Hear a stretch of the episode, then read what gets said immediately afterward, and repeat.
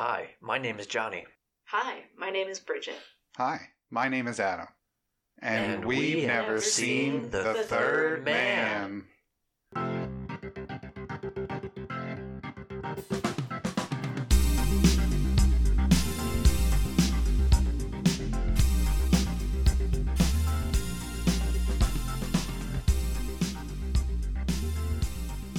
Welcome, everybody, to another episode of Fine, I'll Watch It, the show where we show somebody, anybody, sometimes multiple people, a film they've never seen before, but they absolutely should have.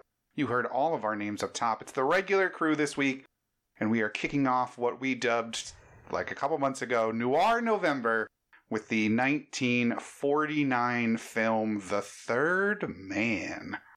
I know nothing about this movie, so I will throw to you guys first. But I want to figure out, before we find out what we know or don't know about this movie, kind of what your thoughts are on the noir genre as it stands in the 1940s to 1960s, like classic definition of noir, or, eh, as well as like the neo noir, modern noir kind of takes elements and continues it. Because I think technically, by definition, noir is like a specific period of time and then everything else is post noir and neo noir or whatever offshoot version of it that you want to Yeah.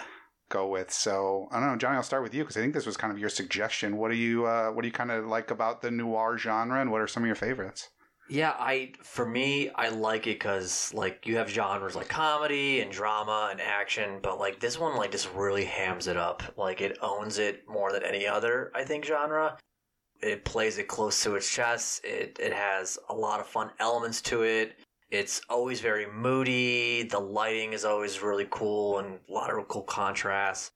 There's always really interesting leads. Like the scripts are always kind of like airtight. Like there's no fat on any noir like ever. And there's always like murder and intrigue and juicy things going on. And, uh, you know, there's pinstripe suits and there's always something, s- Dames. with dames and, Dams. yeah. Femme fatales. Uh, yeah, I don't know. I just, I, I really, I really enjoy it. I like it's, it's very much as you said of its time. Uh, it belongs in a place in, in film history. At its, at its essence, I mean, film noir is basically dark cinema, dark movies. That's basically what it means. Mhm. So yeah, I, it's kind. I feel like it's kind of hard to really explain why I love it. It, I don't know. It's just good. It's just good, yeah. It's like kind of reading like a graphic novel, or and again, a graphic novel obviously came years after a film noir or anything like that. But at a pure reference, I mean, I can only think of things like that where it's just, it's almost B, very B movie esque. Um, there's always something twisty going on. I'm a big sucker for twists. I don't know, yeah, I like the time period, and like you said, then you have like the neo noirs. You have like the Blade Runners. Um, you had one called Brick, which was like a high school noir, which Mhm. like um, I forget Rian Johnson's Rian first movie. Johnson did. I think David Lynch's Mulholland Drive. You could, I know a few Blue Velvet. Blue. Velvet. So those are like noirs.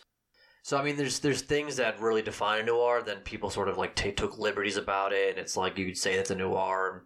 But the Third Man and like Double Indemnity and some of these movies that we may tackle this month are undoubtedly noirs. Mhm. I don't know, Bridget. What I it's so hard to explain Yeah. why you love these sort of movies, but Uh, you get a lot of great character actor performances too. You know, these in some ways are the when you're looking at like the golden age of cinema when you have sort of big Hollywood stars and everyone's very manicured and perfect looking, your Cary Grants, all of that. You at the same time have these sort of anti Hollywood movies, which in some ways are noir is coming out of the way it's a way for filmmakers at the time to sort of skirt around the Hays Code and, you know, again, talk about these subjects that are more taboo, so they tend to be uh, more tantalizing, um, more salacious, but I don't know, they're just, and they're fun, and they're mysteries, and they're, there's crime involved, and yeah, it's very, good. it's, a good time. Yeah, it's it's they're always like very story driven, character driven. It's never the action. It's always just then there's always at least one character in the movie that's swept up in what's going on. There's always like someone that typically is very confident in the beginning and then loses confidence throughout. Like they may start out in the movie as being like this hero detective or it's someone who's very uh, important to a lot of people. Then at the end of the movie, they're just they're in pieces like Yeah. the rest of it. Um, Some of them even like it's the guy who five years before the movie starts was the hotshot number one detective, but like now we see him and he's a drunk and you know he had one that one bad case Right. and now he needs a redemption and he's gonna get pulled down into the muck for this one and yeah, hopefully he can figure it out. And yeah, at least it's salacious. It's always like very. It's always boozy and smoky and violent, smoky. and Mhm. uh, there's not a sun in sight no, most of the time. If it is, it's coming through shades that are like seventy five percent closed. Mhm. Yeah, I, I, I don't know. Love them. Yeah, Absolutely love them. and you know, you get a lot of great sort of modern noirs like your Chinatown, Yes. um, even like the psychosexual thrillers of the late '80s, early '90s, uh, Basic Instinct, yeah. uh, Body Heat are very much like of the their ancestors are Double Indemnity and Maltese Oh, right. Falcon and Body double. Yeah. Yeah. all of that. Yeah. But uh, and I, I will and I will I'm sad to admit that I have not seen a lot of the movies that like say I put together on this list. Mhm. I feel ashamed that I should have seen a lot of these by now because I do really enjoy them. But I will say that with noirs, you sort of have to be in the mood for it. It's not a casual watch by any means. I feel like I'll be like, oh, I want it. I'll pass it like on Netflix or something like that. I'd be like, no, it's just I just I'm never in the mood to watch one. Um, not to say that it's like a downer or anything. It just it's a specific viewing experience that needs like the lights off. You can't watch the shit during the day. It can't be like on an iPhone or like that. It's got to be. Yeah. It's got you got to set the mood. It's very much like a horror movie. Yeah. Wait, because you got to ride the tension of are they going to catch the guy? Is the guy going to get killed? Like who's who's the next you know victim of this spree or what have you? Right, right. So you you got to be kind of like you need that white knuckle experience of are they going to catch this guy or are they going to figure out the clues in time? Otherwise, you're you're like okay, that was just the thing that happened. Right, right, right. Which makes sense. I I also have not seen most of the thing. I think all of the things that you put on the list because again, I think I've talked about this before. Where like I'm not a person who goes back a lot to the movies of the 30s, 40s, 50s, 60s, even unless it's like you know an absolute must see, which I can't think of any off the top of my head. But like I like the idea of noir as a concept more than I like any ex- particular execution because I don't think I've seen any particular classic again time period specific noir movie. But I do like the whodunits. I like the I like when other things like movies or TV episodes will have like, oh, this is our like noir episode where it kind of puts on the black and white filter and everyone's going, yeah, see, like I like that aspect of it. Yeah, Um, so I, you know, like, and I've read comics where it's like it's Spider Man, but he lives in the 1930s and is also a detective and wears a big hat, like fedora and solves crime. Right, right. Yeah, exactly. So like that kind of stuff is always cool, like the mixing of things that I like with this style that I'm not overly familiar with, but understand the tropes of. right. So I'm excited to get into like the weeds on this specific genre as you know evidenced by its best. yeah, And I we've talked about like when we watch like Seven, which is pretty new neo noirish. Sure. Yeah. Uh, even looking at lists of best noir movies, like Roger Rabbit's on there Yeah. technically, because Yeah. it, it does have that you know old, you know old uh, Hollywood masties, drinking, smoking, murder, Jessica Rabbit. yeah, yeah, dames. You know, Yeah. so it's got all those. It's got the tropes, but it's wrapped up in a little kitty mystery. But again, like I like those tropes in it. I Yeah. like. um I know. I think you've played this, Johnny. Uh, L.A. Noire, the PS3, 360 Oh, yeah, yeah, from sure, like ten yeah. years ago, and that was a fun kind of. It's an old 1940s LA, and you're solving a crime, and you're doing all the detective work, and you got to pore over the evidence. Like it was just a fun kind of throwback to it.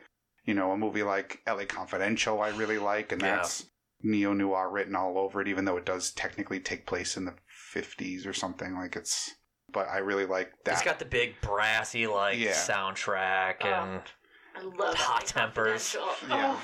So stuff like that, I'm like, okay, cool. I really Yeah. like the things that borrowed from the genre proper 30 years before it was made. Um, so I'm excited to get into actually seeing one specifically. Um, so transitioning to tonight's movie, The Third Man, Johnny, kind of what do you know about this going in beyond just it's on a list of best noirs that you got to watch? Uh, I, I know it's Orson Welles. I don't know if he directs it. I know he's in it, but I know I believe it takes place in Britain, not in the U.S. Believe it's British, um, but that it it's on every like top ten like must watch noir list. I I've, I've rarely seen a list where it's not on it. Mm-hmm. But yeah, I don't really know anything beyond that. I know it's like typical black and white, made in the '40s, something like that. Yeah, nothing. And I, I like. I want to go in almost as blind as possible with it. What about you, Bridget? Just that. Same same boat. Yeah. Fair enough. Now I looked; it's not directed by Orson Welles. Okay. Um, so it is a different director. Do you guys have any particular favorite Orson Welles movies that you've liked in the past? I mean, I another one that I I like and I own is Touch of Evil, which is a noir that he actually directed and starred in. I mean, again, you have like Citizen Kane, obviously, Mhm. um, but for such a big name, and I, I, I just haven't watched a lot. I know he did uh, an iteration of Macbeth, I think, or Hamlet, or I don't know which one. Um, I mean, that sounds right. I feel like Yeah. there was a big Shakespearean Orson Welles thing. My favorite uh, Orson Welles performance is him on the Dick Cavett show. Like I liked Orson Welles just as Orson Welles talking Yeah. shit about everyone. Mhm. That's my favorite Orson Welles format personally. Um, or what's that thing he's trying to sell, and he's completely shit faced, like YouTube video. yes, I lo- like that's the Orson Welles that I love. Um, Late era Welles. Oh, so good. But anytime he shows up, it's a treat. Really. I feel like I've seen people portray Orson Welles in movies more than I've seen Orson Welles in movies. Yeah. So it's one of those weird things of like I've seen Citizen Kane. I watched it in college, like for a film class or whatever. I knew the ending and I was bored through the entirety of it. yeah. And so like I was like, oh, I won't hold that against him since everybody loves it and it's a technical achievement and like what a guy he was in terms of you know making awesome things. But I feel like I've mostly seen a lot of things about the making of a thing with Orson Welles in it, like your like what RKO two forty one or whatever that movie was with uh, Liev Schreiber, where they're trying to make they're trying to make some movie. Okay. It might even be Citizen Kane. And it's just like about the behind the scenes of it. So like everyone's playing Orson Welles in things. So but I don't actually know what he's like as an actor right. beyond just uh I mean, I know Citizen Fincher Kane. came out with that movie recently, Mank, where it was about Uh, mhm. about making of Citizen Kane, I believe. Or what was Citizen Kane or which movie? I was think it is, and um, it? It's about the, writing screenwriter, yeah, the writing yeah. process of Mhm. writing Citizen Kane. Yeah, um, but yeah, I feel like that movie just propelled him to stardom, and like he just I don't know his personality and everything about him sort of like superseded like everything about him in Hollywood. I think everyone adored him for that, and I think because he was super young when that came out too, right? Wasn't he like in his early twenties when he did that, and that yeah, kind um, of skyrocketed him to fame and Mhm. fortune? Yeah, Right. and he never. It was not that he wanted to be a movie star too. He all had these larger ambitions outside of being a star. But I have heard War of the Worlds though. He was very good in that. Very convincing. I thought aliens were really. yeah, here. you shoot I called hide the in your basement. Yeah. I was like, listen, I was just listening to this event at the Starline Ballroom, and the news guy cut in and said aliens, and we need to figure this out. Are you guys on this? Police? We're gonna That's figure this out. But I think that's the that's my favorite role of his is the It's- voice of the radio play. so yeah, I mean, before we get into this, since we've kind of touched base on what we know or don't know about it, any expectations, like any favorite noir tropes that you hope are a part of this? Obviously, we don't want to write the movie for ourselves, but anything that you're kind of hoping is like, okay, cool, we get one scene of this. Yeah, I mean, I just just because it's landed on so many lists, and and uh, whether or not it's like an actually a really good story, I think it's going to fall into like the technical aspects of it. That it's going to be very moody. The soundtrack's going to have like this lone saxophone trumpet going on. You know, the smoke, the high contrast, dark visuals, uh, the the cynical dialogue. I mean, if it has that, then I'm going to like it. But yeah, I'm trying not to put it like it's going to be amazing hmm um because i really don't put noirs like at that sort of pedestal as like I- can't even think of like incredible movies but off the top of my head like i could that i compared you. but again this is like a genre movie to me hmm Basically, the comic book movie of the 40s. you know, right where it's it's not your mainstream cinema. It's not necessarily going to get recognized at the Oscars per se. Like I don't we can look at this after, but I don't know that this was ever up for any awards outside of your cinematographies or your sound editing or Yeah, yeah. something. Lighting guy, you know. We were able to really see everything, even though it's incredibly dark for 90 minutes. So Right. good job on you. Here's a trophy. What about you, Bridget? Any kind of tropes that you're looking for? Any expectations here? I just I hope we get to meet a lot of seedy characters. Mhm. You know, just con men and losers and femme fatales. That's that's what I like. I want to see a pack of weirdos. yeah. I'm looking forward to like some of the like 1940s language that you know isn't talked in in that manner. You know, the Right. dames and the the broads, and I I do hope that if there's a detective in this, that he's got like his you know list of cronies that he goes to for information. Like you're gonna tell me what I want to know, or I'm gonna waste you.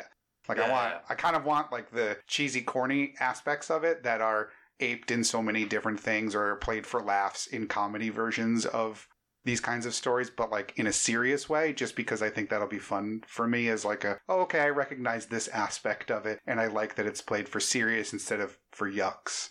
So I do hope that we get some of that. I hope there's a good shot in an alleyway or one of those you see the shadow but you don't know who's holding the gun like i want Give that to me all yeah i want i want stuff like that i Love want it. you know i want fedoras and i want there to be like you know the guy with the hat with the little press pass in it like i want all of that like old 40s kind of stuff that hopefully is all part of a tight story with like a good mystery and a good Yeah. who done it to to kind of figure this like i want to I want to be along for the ride because, as we've talked about, at least I've talked about in some of these detective-y style movies that we've watched so far, your Sevens, even like your Mystic Rivers, of like I want to be along for the ride of figuring out who who done it by the end of it. Like I don't. I hope this isn't a scene of like in the first scene we see the murder and we see who does it, and then it's about the you know the the main character figuring it out for himself. But we already know. Like I don't want this to be Criminal Minds. I want this to be Law and Order. Yeah, Essentially. yeah. So that's kind of what I'm hoping for at the very least. I want an answer to be slapped out of someone. Oh, At least one. y- yeah. Maybe a dangle out a window. A dangle out of a window, I Mm. like that. In the moonlight. hmm Just holding a guy by his shirt collar off the roof. Yeah. Like, you gotta tell me what I want to know. His suspenders or something. Yeah. Yeah. Yeah. I want. I'm looking for the outfits too. I want some some good, you know, 1940s gangster outfits or whatever. The pinstripe suits, like you were saying, Yeah, yeah. Fedoras and whatnot. So I'm, Tommy guns. yeah. An, I'm, an absurd hat. Big- Right. A, an absurd lady's hat, I should say. Mm, okay. Guy chomping on half a cigar. Like I want. I want Yeah. that. I want it all. So that's what I'm hoping. Like a nice tight tie at the beginning, at the end, it's just like Oh, Dilbert. yeah. I want the pocket chain. Yeah, like, the- yeah. It's gonna be good stuff. Cool. Well, anything else that you guys want to get out there? Any other thoughts before we sit down and watch this? No, I'm ready. I'm excited. Let's do it. All right. Well, what do we have to say for ourselves? Fine. Fine, I'll watch it. All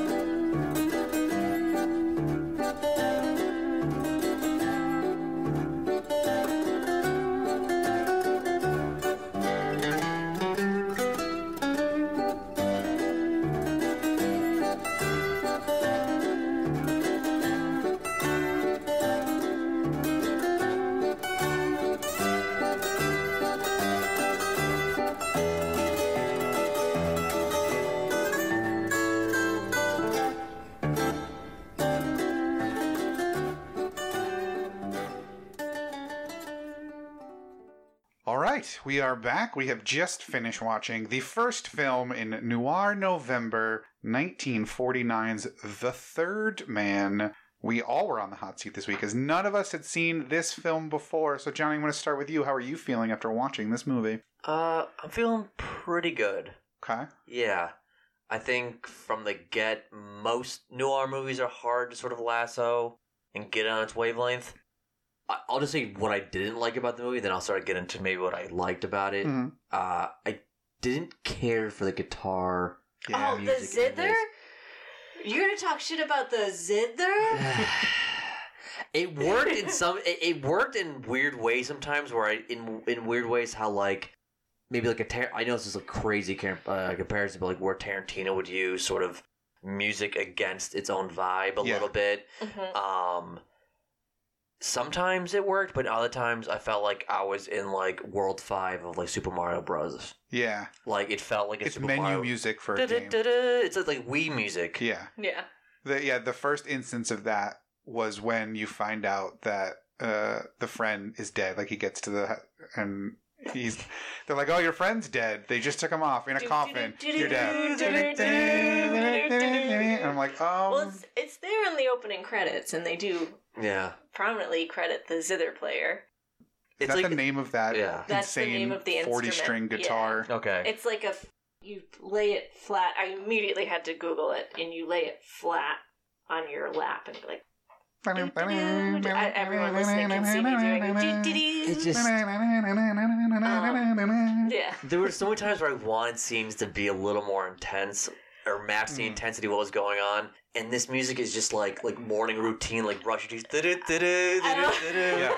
like, like, like taking a shower, like just I- like I just think it's hilarious that you were like, you know, um, th- I think you mentioned like a saxophone. I'm some yeah, really just like, good, yeah, something brassy. And no, And the only time I Oh, got that's that in like when they're in like that little bar area for a little bit, and I'm like, I'm I like this number right here. Yeah. yeah.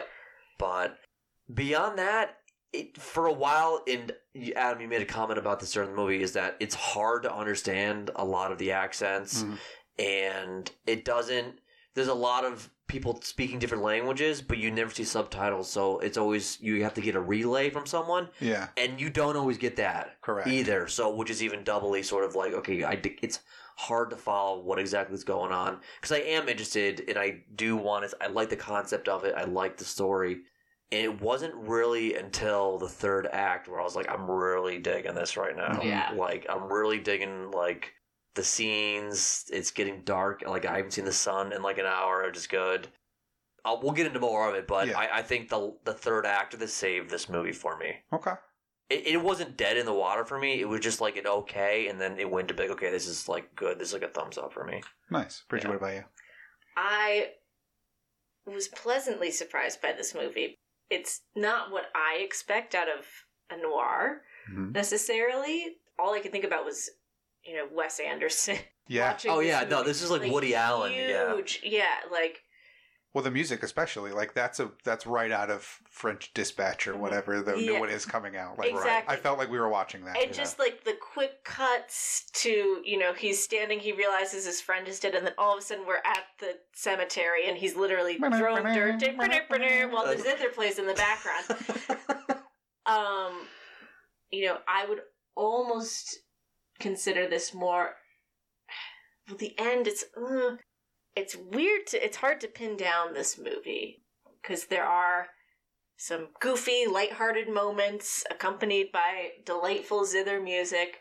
But then there are some scenes that are downright like I just had my my jaw dropped um watching someone in particular deliver like just the most killer terrifying monologue and then I don't know it's what the cuckoo clock monologue? oh the cuckoo clock monologue in the Ferris wheel just so yeah, I, I I would say I don't mean to hijack Yeah, this, no, but no. like when when Orson Welles shows up, this movie like just g- g- jumps up into high gear. Yeah. it really does because everyone is okay performance wise for the most part. yeah, Leading guy is fine. yeah. Martins is okay. He's drunk a lot of the time. The which- best guy, like like personality wise or like character wise, is the police captain. He seems to be the most.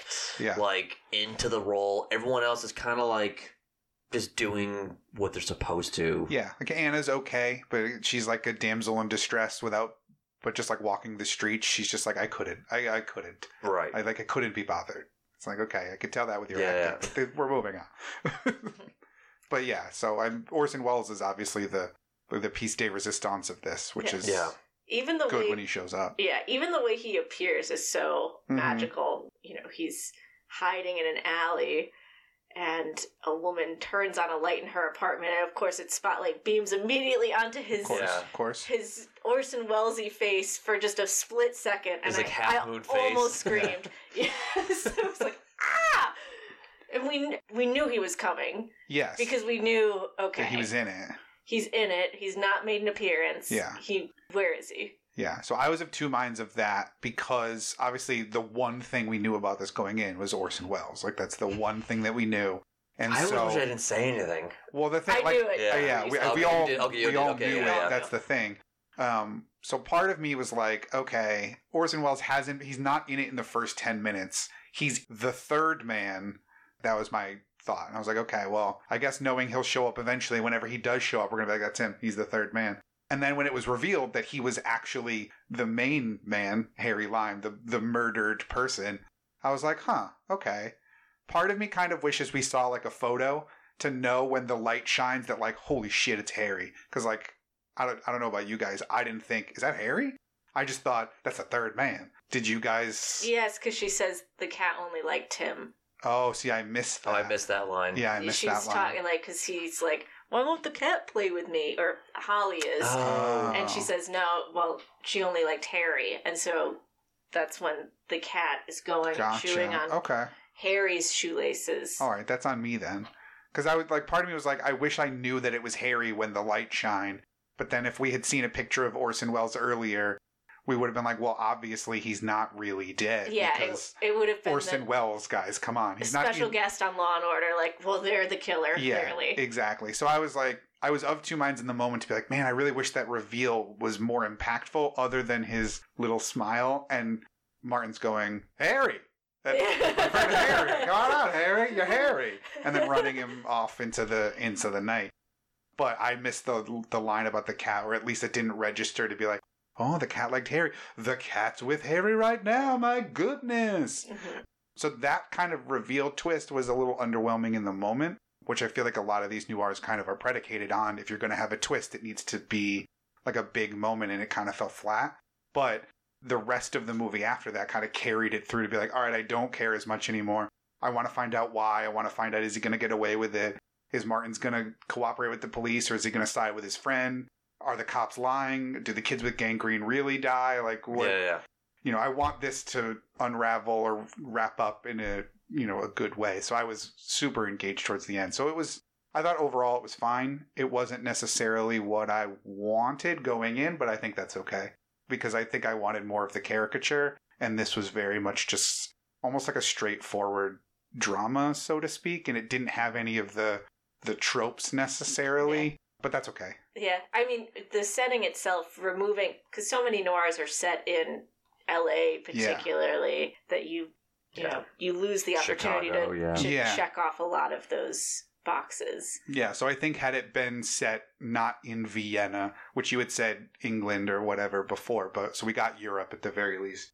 But I think had it been set in America in a setting I'm more familiar with, we probably would have got more of those accents and those kind of affectations and kind of what I was expecting. But ultimately, not having them didn't matter, didn't really impact anything for me because I knew immediately, like, oh, okay, I'm not getting that. Cool, I'll just go with the, the flow of the movie. Yeah, it was like so for me when the th- once the, the the guitar went away Yeah, in the third act and we Mhm. got all that moody light. That's when I started feeling like a good at, like a noir atmosphere and Yep. a mood where I didn't feel any of that the first two acts. Mm-hmm. We got a lot. I got more- a little bit of it just because of like the intrigue of murder and everything, but as far as just like a like a through line, like a pulse on the movie, it didn't pick up for me towards the end. yeah. Wait until the end, or it didn't pick up towards the end. No, like the like it started feeling more like a noir Oh, to me. Like okay. like the pul- like I felt the pulse of the movie. Like Mhm. once we get like into the sewers and shit like that, like Yeah, because that's where we got those classic the shadows coming, but you don't know who it is. Which I love the balloon man reveal shadow of like, there's a man in a hat. He's coming. Oh, it's just a balloon salesman. I love that they have just buy a go balloon away. off of him. Yeah. It's so good. He's not taking no for an answer. There's so Yeah. many people around to sell a balloon to. but yeah, it definitely got more noirish towards the end because actually, like the detective work started more because Martin's detective work was kind of hit or miss. It was just a lot of going around and talking to anybody and not letting on what he knew, which was good because a lot of those people were lying and it was very clear they were lying. But it wasn't wasn't so much the focal point. I feel like too much of it rested on is Martins gonna fall in love and hook up with Anna, which I didn't really care about or want. Yeah. And I felt like there were a little too many like stolen glances or lingering looks or whatever. But He just wanted to find someone who could speak English. Yeah. That's basically it. I do like the setup of Martins as a chump mhm. in a lot of ways. I enjoyed that. It's not as regular a trope, I would say, in noir. It's like opposite. It's like reverse. yeah, yeah. but him kind of bumbling around and just demanding things and being kind of just this idiot American wandering Vienna is fun to watch at times. Mhm. I feel like he accepted and denied that plane like five times. I'll take the plane. No, cancel the plane. You got that plane hanging around? No, cancel it. How much plane can I buy with my military Yeah. money? he still doesn't take the plane at the end. yes. yeah, he definitely missed that last flight. Yeah, yeah. Not even close. I, I dug that last shot a lot. Oh my god, that's a thing too that I don't think you would see in an American movie. in no, I don't, I don't. I 1949, don't think so. You're right. Long, patient shot of Anna walking for. I should have timed it. It's. I think it's like a full minute of her coming down. It just got like more stylized cemetery. too. I think over the course of its running time too. You started getting more of these Dutch angles and lighting. So and- many of those angles. You're talking about like the slick, the room. Yeah, yeah, yeah. slanted, Correct. Yeah. Yeah, that was my first note. I was like, oh, okay, we're doing this. This is kind of fun. This breaks it up a little bit and does kind of put that more pulpy spin on it as opposed to if this was a straightforward rectangular angled film for the entirety of it, it would have felt way more uh, Wes Anderson than it already did Yeah. Mhm. because it would have just been standard regular shots. But that at least broke it up and was like, okay, we're watching a different kind of movie than a standard 40s period drama or whatever. Right. Right. Right. Yeah. I like the Ferris wheel a lot. The Ferris wheel. Do you have the line written down? I only remembered the like the last little bit of it, but I- that I- quote about the clock was money. It's. Let me see if I can find the whole one. So this comes from when Harry is trying to convince Martins to join in on his scheme and bring him in. So he says, Holly, I'd like to cut you in, old man. There's nobody left in Vienna I can really trust, and we've always done everything together. When you make up your mind, send me a message. I'll meet you any place, anytime. And when we do meet, it's you I want to see, not the police. Remember that? Don't be so gloomy. After all, it's not that awful. You know what the fellow said. In Italy, for 30 years under the Borgias, they had warfare, terror, murder, and bloodshed, but they produced Michelangelo, Leonardo da Vinci, and the Renaissance. In Switzerland, they had brotherly love, they had 500 years of democracy and peace, and what did they produce? The cuckoo clock. Yeah. So long, Holly. And I, Orson Welles delivers it in It's such a delivery, yeah. devastating, casual, psychopathic way. Yeah. But you're still a little bit in love with him.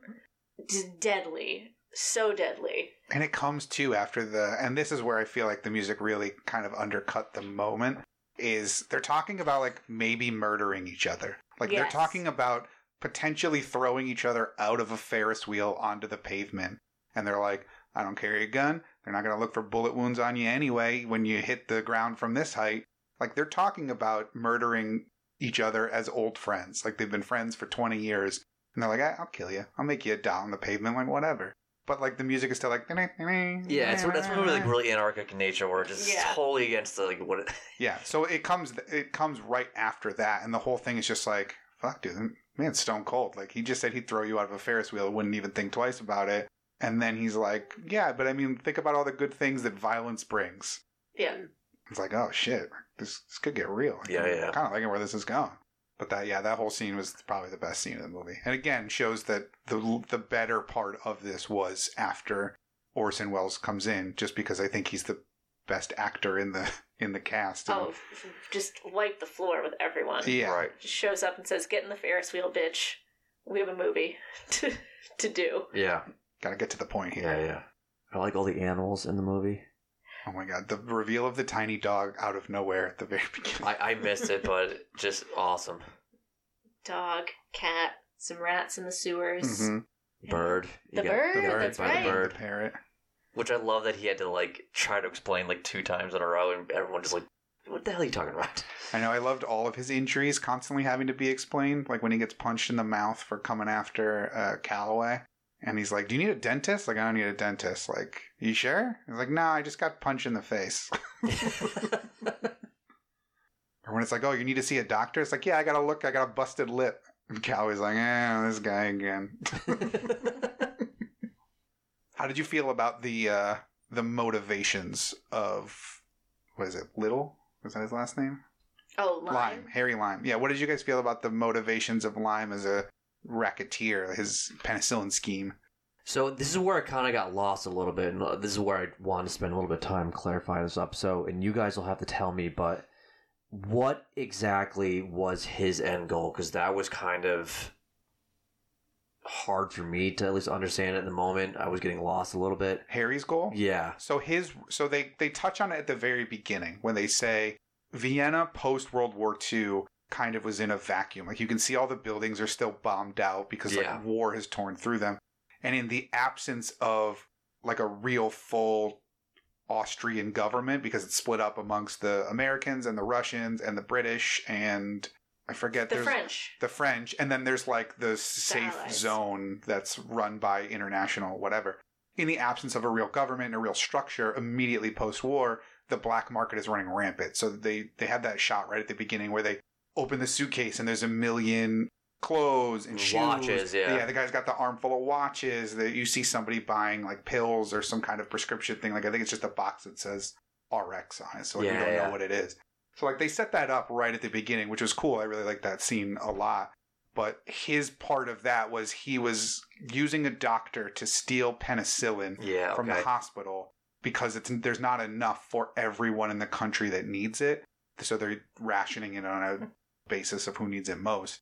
And then they're turning around, cutting the penicillin with who knows what, watering it down, who knows, and then selling that off to people who now think they're taking a certain dose of penicillin, but really they're getting half of that or a third of that. And that's where the kids are like sort of dying. At the Yeah, end. so the yeah. people aren't getting cured from their meningitis. They're developing gangrene because it didn't stop the infection in time, and they're losing limbs and life and everything.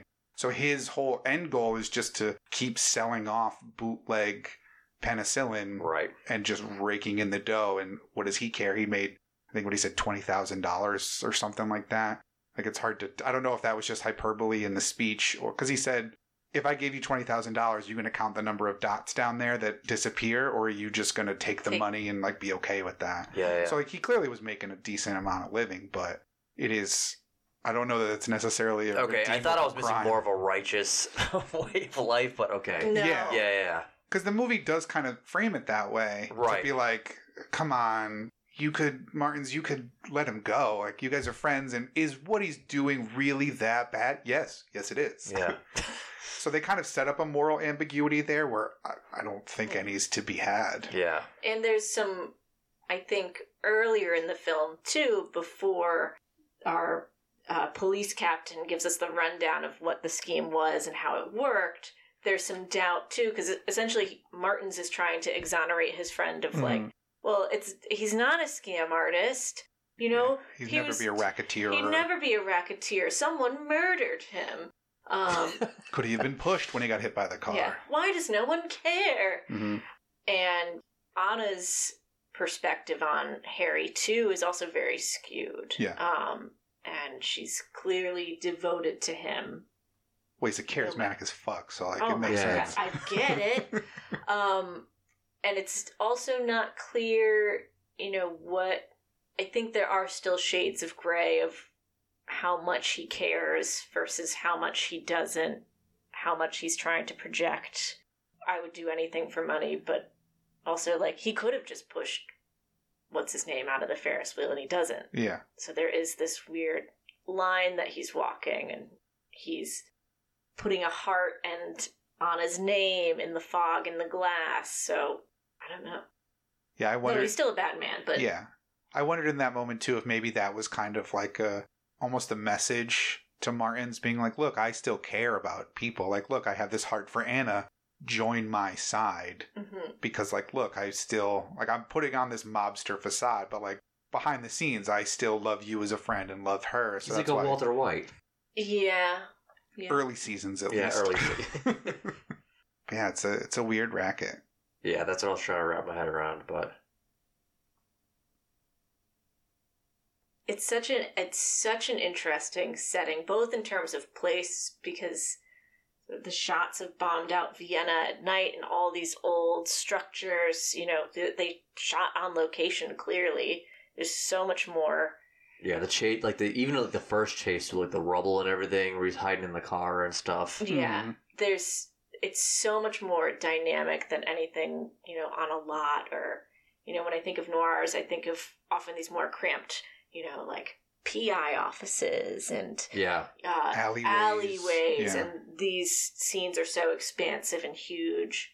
Um, but also the time period setting too of you know early Cold War. This is this strange city that is under these circumstances that could only be happening at this time. Mhm.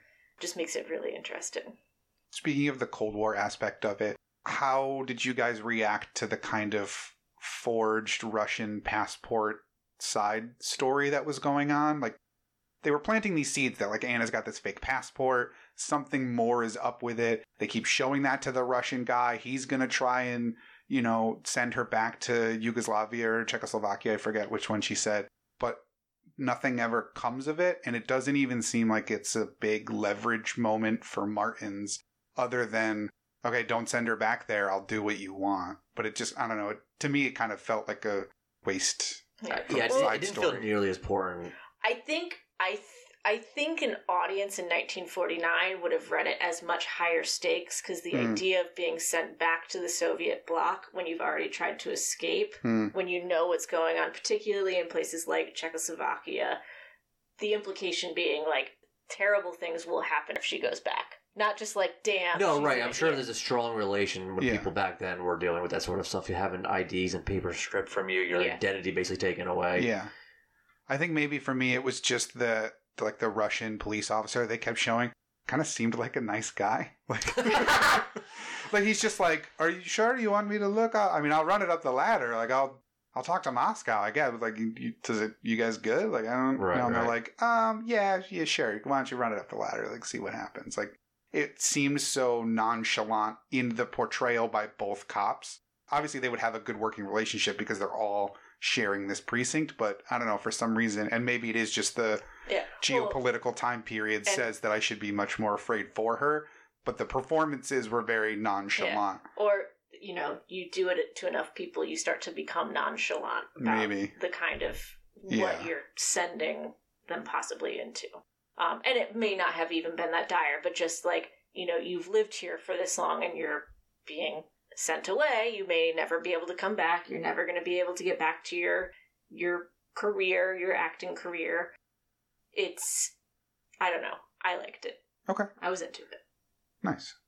I was surprised that the the cop didn't show him all the evidence. I mean, granted, he wouldn't necessarily have trusted him, but I feel like there was a huge portion of mistrust between Martins and Calloway in the middle of the movie, where all it would have taken has been like, dude, let me just let me show you the evidence, because like, come on, hmm like he, he clearly they had vial after vial of fake penicillin. They had his fingerprints everywhere. They had doctor like the doctor in the photo with him and everything. Like they had everything, which is weird to say. Like I don't know, our evidence wasn't strong enough. Like, are you sure, dude? You have vial after vial of this stuff and pictures of him with the doctor that stole from the hospital that was missing the thing. Like you you've got the dots connected here. Yeah. And you'd think that'd be way more impressive with all those fingerprints in 1948 than it would be like now.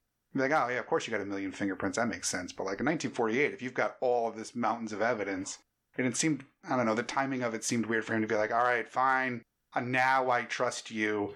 Here's why you're friends. Look at my magic lantern show, and your friends are a jerk. Oh. and the rhino. that is another animal. Uh, I Another laughed animal. good when I saw the rhino. I don't know why, but it was good I'm all, stuff. what does the guy say? Who's like, I'm all mixed up here. Yeah. He's like, these are the new things that just came in this week. I liked that guy, the other I- cop. I know it's a, and it, they they kill him Mm. at the end of the movie. It's a bummer. that's where you really miss the modern day technology of blood packs and things to show because like you hear the gunfire and he stops and i'm like did he stop because he's hiding or what 'Cause he didn't he didn't like react to being shot the way that Yeah, obviously nowadays you're gonna do a whole big to do but in that moment he like he didn't even keel over he didn't like look like he accepted the bullet in his chest or his gut like i don't even know where he got hit he I just kinda, loved like, it. I- keeled I- over uh, one, I love the gunshots in the sewer. Like, Oh, the echoes Sound are great. dramatic. it's great. Ooh. But the because You're talking about the one where he got shot, he just stand there for a minute, and then sort of keels over forward. Yeah. love it. Yeah. Orson Welles, it's because Orson Welles wasn't being shot. He Mhm. does a great dying up Mhm. the stairs, sweaty, wide eyed, delightful. Yeah, I love the fingers through the grate Oh, of trying to lift the se- all. By the way, all of the sewer grates in Vienna are fantastic. They're like pie shaped. Oh, oh Entryway my god! I was like, what is happening? Yeah, because he's got a secret entrance in the bathroom stall or whatever in the middle of that like promenade, Yeah. which was funny that like it took them a minute to realize, even though like on it it says like men or something like that. Like it clearly looks like it's a bathroom, like a public bathroom, but Yeah. it's secret stairs to the sewer. But then all of the ones in the floor, it's just six or seven triangular. It's so funny, and like the group, especially like this one where like the whole group of them are trying to go down, and they just open it up, and they're just like they gotta wait for all eight of them to go up, and Yeah. then they go down. I know. I loved when he first tries to escape at the end chase sequence, and he like opens one pie piece and then opens a second, and I'm like, dude, are you gonna just like slide in there? Like, what are you doing? Like, hurry up! He throws his hat away to be like, I went down this one, and then he opens the third one, goes in, but then like leaves the other two open. And I'm like, you are bad at closing off your tracks here, dude. Right, right. You need to do better. You're gonna make it out of this. Yeah, yeah, He wasn't making it out of it. Yeah. The scene where he's hearing all the voices coming from the different Mhm. tunnels. Love it. Great stuff. Yeah, all of the lighting work down there was great. All the shadows were amazing. All of the like just such a crazy cool location. yeah, the corners and corridors. And like normally when you think of sewers, it's you get that just like long one hallway with the, you know, waist high water and the rats or whatever. It's a look, but this somehow feels different because there's stairs and there's levels and waterfalls and each hallway Archways. yeah, each hallway has a circular offshoot from it and then you know where the water goes is another like there were so many hiding space opportunities which allowed for a chase that was a little long to not feel long because there were so many different looks Yeah, within yeah. it which was It was like the Penrose steps or whatever it is where it's going over. That's what it looked like to me. looking at it. stairs and ladders everything Stairs, to get out of the ladders. sewer Slides a little bit, ramps. Oh, Oh, yeah. yeah. the police like rappelling down each. What slop fest that. every time someone had to like descend something and this was hilarious like all the time when they were chasing martins after he got bit by the parrot and they're sliding down like the rubble and then when they're rappelling down the sewer waterfalls and then even when they're there's another chase sequence where they're doing the same thing in there oh when they first go Going- to get uh Welles after he leaves the you know the cafe and they're also sliding down like there's just a lot of must have been a lot of fun stunts that day Yeah. There's a there's one I can think of when he's I think running into the parrot room where he's going up a spiral staircase and you're just Mhm. seeing him his head whip around, the zither's going at 90 miles an hour. Yeah, and you just see the like oval of the cutout Cutouts. through the center. hmm Good stuff. A lot of good chases in this. Yeah. Did you? So this happened to me. Speaking of kind of chase like elements, did you guys completely forget about the author seminar when he was being driven there? I was wait. I knew that's eventually where he was going to end up. Oh, like, this is not. I completely forgot about the Yeah, author same. seminar Oh, that's the so way that he did because I was so into the someone's out to get him. He's got you know he's got someone on his tail. This was right after the the other witness died, Mhm. which was great because I got my Is the crazy taxi guy that brought him there. yeah. Okay. Yeah. Yeah. That whole time I'm like, okay, like is he? I assumed he was going to one of the clubs or he was going to meet the you know the guy with the little dog or the doctor or the Romanian or whatever. Like I thought he was being brought to the kingpin or the third man's lair or whatever. I completely forgot about the book seminar. So that was a nice surprise when he got there and the that nice, you know, old man opened the door, be like, "You're here, welcome, come talk about being an author." And I was like, "Oh fuck yeah, that is today." yeah. And the minute he started talking, like everyone started getting up, just so bored or over it. yeah. Where do you uh where do you place James Joyce? What? I love it. Who's your favorite author? And it's like Stevens. Stevens who? And I'm like Zane Stevens. I'm like, oh, he's kidding. Zane Stevens writes westerns, and those are silly. Yeah. Oh man, the cover of that book, The Oklahoma Kid, yeah, that was beautiful. that was good. Where he's just walking through like the uh, With the book. Yeah. I will be holding a copy of one of your books. I figured he would just be holding it like a like a sideways or like I, he yeah he angled is up, but holding he's just, it, he's hol- yeah like, a- like, yeah, like, framing you- it. like a woman on QVC holding like a fucking necklace or something. You too can get a copy of the Oklahoma Kid for only Yeah. three easy payments of 1995. Would Yeah. Yeah. What did you guys think of the cronies? The the guy with the book and the Romanian and And the doctor. and the doctor. Um, the doctor was my favorite Mm. because he had a spooky house. Yeah. he did have a spooky house? And he had the little dog. Oh, we assume same little dog, right? Yeah. Like his guests were clearly Welles and Yeah. the other two, I would assume. But yeah, I wanted more of the spooky house. His answers were good too, because he's like, I don't know. I can't say. Yeah. I can't say if he was pushed. The the injuries would be the same. Like everyone did a pretty decent job of lying and covering their tracks. Except for the book guy who constantly was contradicting himself at every turn. Be like, oh, he told me to take care of you. Well, you said he died instantly. Yeah, but you know, he kind of mentioned it. Yes. I was carrying him across the street.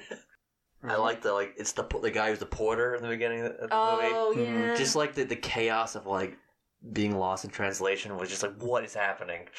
Yep. I like when he was sweeping the sidewalk and he just kept looking up and then looking back to sweep and then looking up and then looking back to sweep. To where Martins was like, I'm going to talk to that guy again. I feel like he's sweeping very oddly. yeah, a lot of sus people in this movie. How about that little boy? what was that? we gotta My circle back. God, That's a chase scene. That's that's a funny chase scene. that is a great chase scene. It would have been helped by subtitles. Like, I wish I knew what the kid was screaming. I love not knowing because it. And then you're in Martin's shoes of like, what the fuck is going on? yeah, it becomes very like Fair. again like chaotic again for him because he's Yeah. just so lost in a country that he's not used to. Yeah, but I like I like the contrast of the kid is screaming in an excited, happy way, and she's like, "They think you murdered him." Yeah. He's like, Papa, Papa. Yeah, Papa. so sinister. Oh, Everyone's doing the finger to the throat. Like, they're like, oh, I don't He's got that little ball with the painted on like stitching. Oh my god. Yeah, I was wondering. I thought maybe like when he first showed up after he kicks the ball into the house when they're talking to the the old man that like somehow he was gonna befriend him and he was gonna be the one that helped solve the crime because the kid also saw it like witness. You know, it's like oh I gotta I gotta befriend this kid and become a Austrian Mercury Amish Rising person. or whatever it is. Yeah. Because it did seem odd that like the kid was there and he just lingered on for so long and they just kept showing him that's like okay is the kid gonna be part of this now no he's just gonna scream you're a murderer later and chase you down the street yeah. and everyone's gonna follow the kid like no one went ahead of the kid the kid for some reason was leading the mob which i was like By like fifty yards. yeah come on Yeah. adults why are you letting the kid go I first just like his little shadow running down the Yeah. stairs. Just Do-do-do. Just Oh. like- Ah, God damn it, it's so stuck in my head. i did get my uh it wasn't quite the like gun comes into frame and you don't see who it is but when the Oh, when the he- guy turns to look at the doorway because he thinks there's someone there, and he just was like, "Ah!" And you Oh, know, the next yeah. scene, he's, so we don't hear like a bang or a, anything like that, but we obviously get the confirmation a scene or two later that he's dead. So I, right. I did get that fun like, "Oh no, I'm dead" kind of look. Yeah, yeah, yeah. Do you assume that that was Harry, or do you think that that was one of the other cronies? I think it's Harry because there's a look of recognition of, Hmm. and he would have Yeah, had it's too keys to his important of a place. shot. Yeah. Yeah. Um, yeah, he is surprised, like, "Oh man, you're back from the dead. I saw you die or get carried across the street or whatever." mhm. So yeah, maybe he is more of a monster than he tried to let on. He's doing all kinds of murdering. Mhm. Yeah. But the cat likes him, so ugh. That's Cat doesn't true. know any better. that's true. Would you read Martin's book that he writes about this? No. If it's a novel, I don't know. Like, I I think there's a, a reason that Martin is in the position that he finds himself in in this movie Mm. yeah. in terms of his writing and his choices. Yeah, like I and want life generally. They make him out to be like a pretty decent like Western author, but I feel like like dude, you got to know to keep things closer to the vest than being like I talked to everybody and here's what they told me. It's like shut up, dude. Yeah, yeah. All of these people are strangers and all of them were friends with your friend who you think is missing under mysterious circumstances. Shut up. I think he's just threatening action for the most part. Like, I can do this. I'll talk to everybody. Yeah. I won't get on that plane. Yeah. Oh, and it gives us the best line in the movie, one of the best lines from the police chief. Says, "You were born to be murdered." Oh yeah. that was good too. I don't want any more murders, and you were born to be murdered. It's fair. He did seem like Yeah. he would. Yeah, yeah. He Get was on the asking plane. for a murder in. The movie's pretty flawless. Yeah, it- Outside of Zither and Child, and there's some odd things. There's some odd choices, but I don't know. It, yeah. it works. Yeah, and I mean it's paced really well. Obviously, it kicks it up a notch to where you probably could have spread out some of that tension throughout, but otherwise, like, didn't feel long. It didn't feel necessarily overly short. Like, it just felt, Felt like the right yeah, right length. Yeah. yeah. I, would- think I would enjoy it even more on a second go around now that I know like all the beats and I can listen to dialogue more and Mhm. find other things that I've missed. Because again, you guys, I need this sort of clarify some of the things already. So yeah. I wonder too. Like, I wonder if you put on subtitles while watching it, if it would translate the German or the Austrian or the Russian, or if it would just put it in that language because you're not supposed to know what they're saying unless you speak that language natively. like, what is that blanket lady saying? Yeah. I love that lady. That lady's tell your friends about Third Man. Tell your friends about Third Man. It's just promotion for the movie. Yeah. It's really the good. blanket lady's The good blanket stuff. lady. Because that's what I would be like if someone was coming knocking at my house in the middle of the night. Like I'd have the big blanket and be like, "What? What do you want? Yeah. Why are you Get out of here! like, Give me a harass- cigarette. harassing? Give me three. I love that. Do you want a cigarette? It's yeah. the whole pack. Okay, pretty yeah, much. take it. Yeah, yeah. A lot of cigarettes being given away. I love when the Anne gets one at the end, and he's like, "Yeah, just keep the whole pack. Like you're fine. Yeah, You're, yeah. you're getting shipped off to Siberia. I don't give a shit. My extra cigarettes." But yeah, I wonder if you put on subtitles, if it would just help you understand the British accents more, or if it would translate for you yeah, the other yeah. languages. pr- pr- again, I would want to really understand what the the English speaking is the Mhm. accents, but yeah, it's uh, because to my ear sometimes it just doesn't. It sounds like nothing to me. Yeah, and a lot of times it's just it's in passing, it's thrown away, so Yeah. you can't really hone in on it. You're not watching the lips of the the actor saying it, so that makes it a little bit harder Right. too. But yeah, I'd be interested to know like how that would change things because there is a lot that we miss not being Russian speakers or Right. you know what have you. So I wonder how much gets fleshed out. I wonder how much is given away in that instance. Because I mean, like this is a British movie, so theoretically it would have screened in England, and you know I don't know what kind of worldwide distribution there was in 1949. What did, what did we get on awards wise with this movie? Oh, Because I know we brought it up before. yeah. I did some Oh, you a did. little bit of wiki uh, wiki reading. It was the top grossing film in Britain that year. It was released in the United States. I don't believe it was nominated for anything. for anything. okay. but it is considered today like this is the number one film in British history. So oh, is it right? Yes. yeah, so we've Like, got oh. we've got a couple different things that that gave it nominations and awards. Okay. Uh, National Board of Review, top 10 foreign films, it got third place. The Directors Guild of America Awards, Outstanding Directorial Achievement in Motion Pictures, it was nominated. At Cannes, it was it won the Palme d'Or. Okay. The British Academy Film Awards, it was nominated for Best Film, but won for Best British Film. And at the Academy Awards, uh, Carol Reed was nominated for Best Director. Oswald Haffenrichter was nominated for Best Film Editing, and Robert Krasker won for Best Cinematography Black and White, which I love was a second, like a split category back Yeah. then, Like, color and black and white. color and black and white. hmm So it did, you know, did get some critical acclaim. Uh, though I do see here that in Austria, local critics were underwhelmed, and the fi- the film only ran for a few weeks. So let's see. Still, the Viennese. I'm not even going to attempt to pronounce this publication. Arbeiter Zeitung, although critical of a not too logical plot, praised the film's masterful depiction of the time out time out of joint and the city's atmosphere of insecurity, poverty, and post-war immorality. So again, I think to Bridget's point from earlier, like this really hit the nail on the head in terms of capturing what it would have been like in Vienna in a post-war Yeah, yeah. Totally. situation. So that's cool from that aspect of it because that again would fall completely by the wayside to us in 2021, kind of figuring that out. Outside of the, yeah, obviously it was bad in Europe post World War II. Shit's Right. really fucked up. Yeah. This guy directed Oliver, and that's what he won the Academy Award for director for. Oh, okay. Carl Reed. Yeah. So apparently it's based on a book. It's based on a novella. Oh, it is. Oh, okay. So, that I would read. yeah, so they, it was written. Well, it says that Greene wrote the novella of the same name as preparation for the screenplay. So I don't know if like the idea came about and then they decided to write the book, but I guess in the book the narrator is Major Calloway.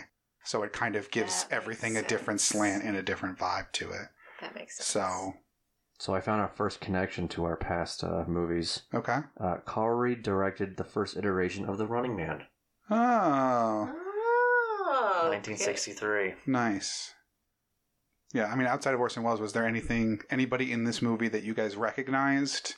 I know we only really touched on him at the very beginning. No, I didn't really recognize any of them. Um, Trevor Howard, who's the uh, Major Calloway, I've seen in things. He just gave you James Woods vibes, but that's yeah, as we touched we touched on off. Yeah, yeah. The smarm, the smarminess. Yeah. So smarmy. I think he's my favorite outside of Orson Welles.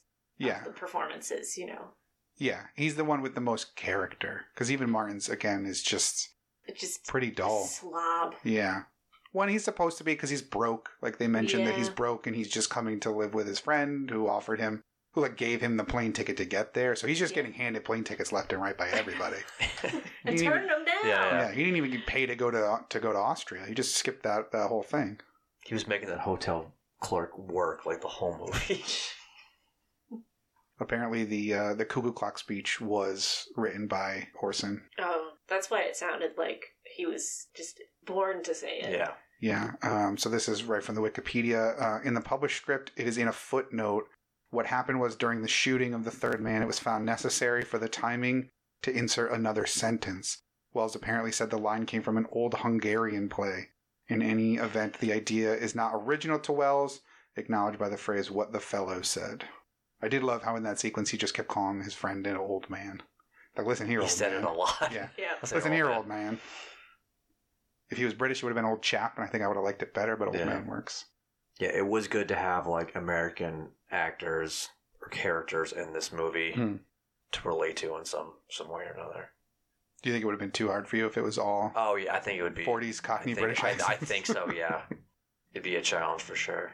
Because there's a lot of relay, like I said in this movie, even for people Mhm. who are speaking in English but are not, you know, American. Mhm. Uh, there's a lot of relay stuff going on there too.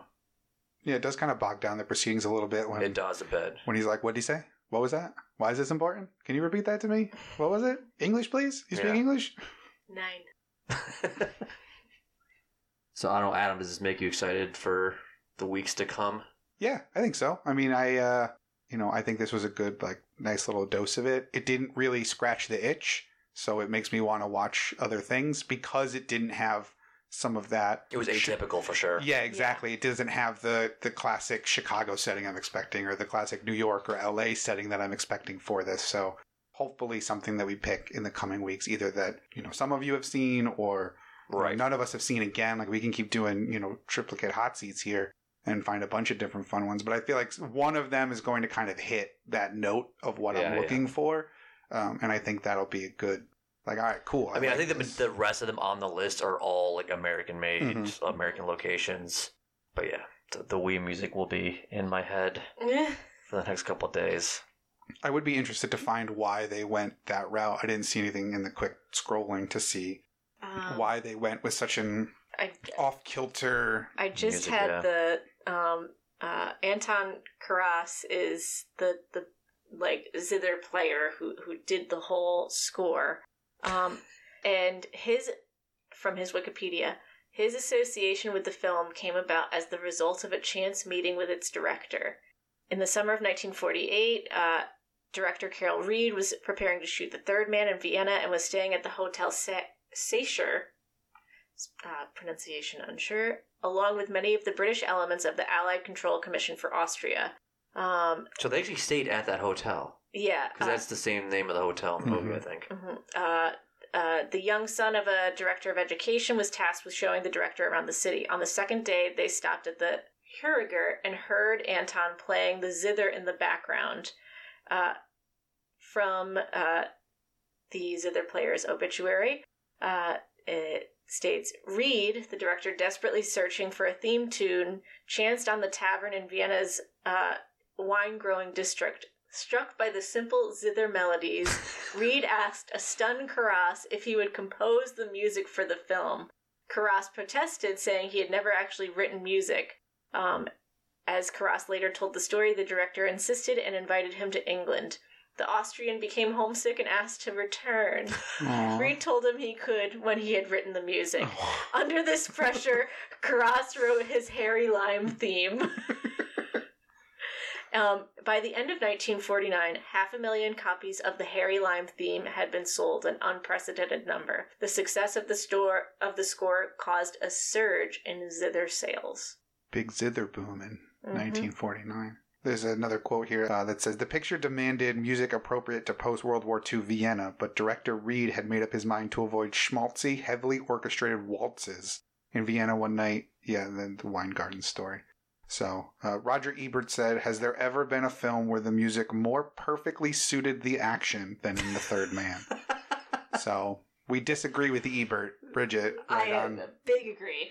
right up, right there on the wavelength. hmm This will be interesting of note for anybody that didn't watch it uh, by subscribing to a seven day free trial of the British Film Institute's new streaming service.